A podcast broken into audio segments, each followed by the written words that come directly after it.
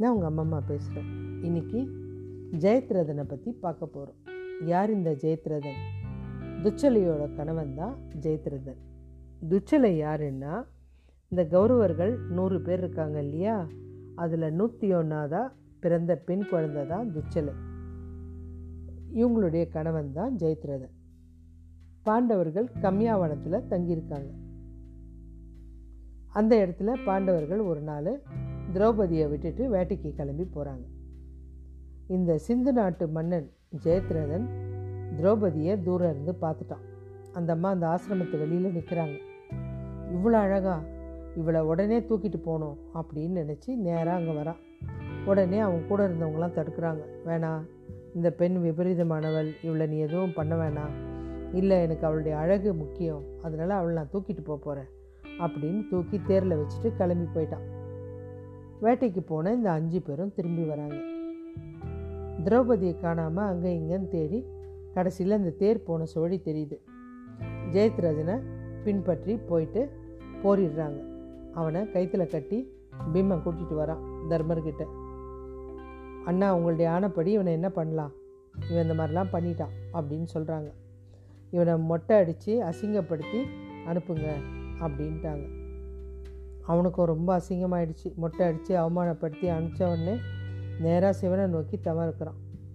பாண்டவர்களை எனக்கு அழிக்கணும். அவங்க எல்லாரையும் கொல்லணும். கடவுள் சொல்லிட்டாரு அதெல்லாம் முடியாது. கிருஷ்ணன் துணை இருக்கிற வரைக்கும் அவங்க யாரையுமே அழிக்க முடியாது. வேற ஏதாவது சொல்லு அப்படின்றார். எனக்கு அதான் வேணும். வேற வேணா ஒன்று சொல்கிறேன் கேளு. ஏன்னா வந்தால் வரம் கொடுக்காம போக முடியாது. கிருஷ்ணனையும் அர்ஜுனனையும் விட்டுரு. மீதி இருக்க நாலு பேர் இருக்காங்க இல்லையா? இந்த நாலு பேரையும் ஒரு நாள் நீ தோற்கடிக்கலாம். அந்த ஒரு நாள் எதுன்னு உன்னுடைய விருப்பத்துக்கு விட்டுற. அப்படின்ட்டார். பதிமூணாம் நாள் குருஷேத்திர போர் நடக்குது. கௌரவர்கள் யுதிஷ்டரை பிடிச்சிட்டு சக்கர வியூகத்துக்குள்ளே வச்சுட்டாங்க. பாண்டவர் தரப்பில் மூணு பேருக்கு மாத்திரம்தான் சக்கர வியூகம் பற்றி தெரியும். அந்த அமைப்பை பற்றி கிருஷ்ணர் அர்ஜுனர் அபிமன்யு. இந்த மூணு பேருக்கு தான் தெரியும். இதில் கிருஷ்ணனும் அபி அர்ஜுனனும் இன்னொரு இடத்துல போரில் இருக்காங்க. அபிமன்யு மாத்திரம்தான் இப்போ இருக்கான் இந்த பீமன் நகுலன் சகாதேவன் இவங்கெல்லாம் இருக்காங்க இல்லையா? இவங்கெல்லாம் சொல்கிறாங்க உள்ளே வந்து தர்மர் மாட்டிக்கிட்டாரு. நீ போய் இது உள்ளே போ அபிமன்யும் நாங்கள் பின்னாடியே வந்து உன்னோட பின்பற்றிக்கிறோம் அப்படின்னு சொல்லிட்டாங்க. இவங்க மூணு பெரிய நம்பி உள்ளே போயாச்சு அபிமன்யு. உள்ளே போன உடனே ஜெயத்ரதன் வந்துட்டான். இந்த மூணு பேரையும் தடுக்கிறான். சண்டை போடுறான். இவங்கனால அந்த ஜெயத்ரதனை வின் பண்ண முடியல. உள்ளே போயிட்டு நேராக அபிமன்யு அங்கே உள்ளே போய் மாட்டிக்கிறான். மாட்டிக்கிட்டு அவனுடைய திறமையை வச்சு சண்டை போடுறான். சுற்றி இருந்தவங்கெல்லாம் அப்படியே அதிர்ந்தே போயிட்டாங்க. இது என்னடா இது? இப்படி இருக்கானே இவன் அப்படின்னுட்டு.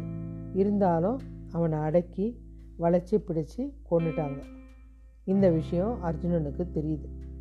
நேராக அங்கே வந்துட்டு இதுக்கெல்லாம் காரணம் ஜெயத்ரதன் தான் அப்படின்ட்டு உன்னை சும்மா விட மாட்டேன். என் குழந்தைய கொன்னதுனால நாளைக்கு சாயங்காலத்துக்குள்ளோ சூரியன் மறையறதுக்குள்ளோ உன்னை கொன்னுடுவேன். இல்லைன்னா நானே நெருப்பில் விழுந்து இறந்துடுவேன் துரியோதனை தன்னால் ஒருத்தன் இறக்குறான்னும் போது நீ பதுங்கிடு. ஜெயத்ரதன்கிட்ட சொல்கிறான் நாளைக்கு மாலை வரைக்கும் வெளியில் வரக்கூடாது அப்படின்னு ஒரு அறையில் வச்சு அதில் பாதாளத்தில் ஒரு அறையில் வச்சு அவனை பாதுகாக்கிறான். அவ்வளோதான் கிருஷ்ணருக்கு விஷயம் தெரியுது. தன்னுடைய சுதர்சன சக்கரத்தை அனுப்பி சூரியனை மறைச்சிட்டாரு. இவனும் மாலை ஆயிடுச்சு அப்படின்னு சொல்லிட்டு வெளியில் வந்துட்டான் ஜெயத்ரதன்.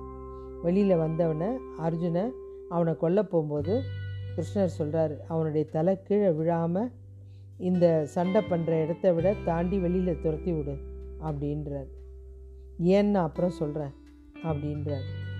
உடனே அர்ஜுனனும் அம்பை வந்து அவன் தலையை துண்டிச்சு போர்க்களத்தை தாண்டி ஒரு ஆசிரமத்துக்குள்ளே போய் விடுது அந்த தலை. அந்த தலை எதனால் அப்படி அனுப்ப சொல்கிறாரு கிருஷ்ணர்னா இவங்க ஜெயத்ரதனுடைய அப்பா ஒரு வரம் வாங்கியிருக்காரு.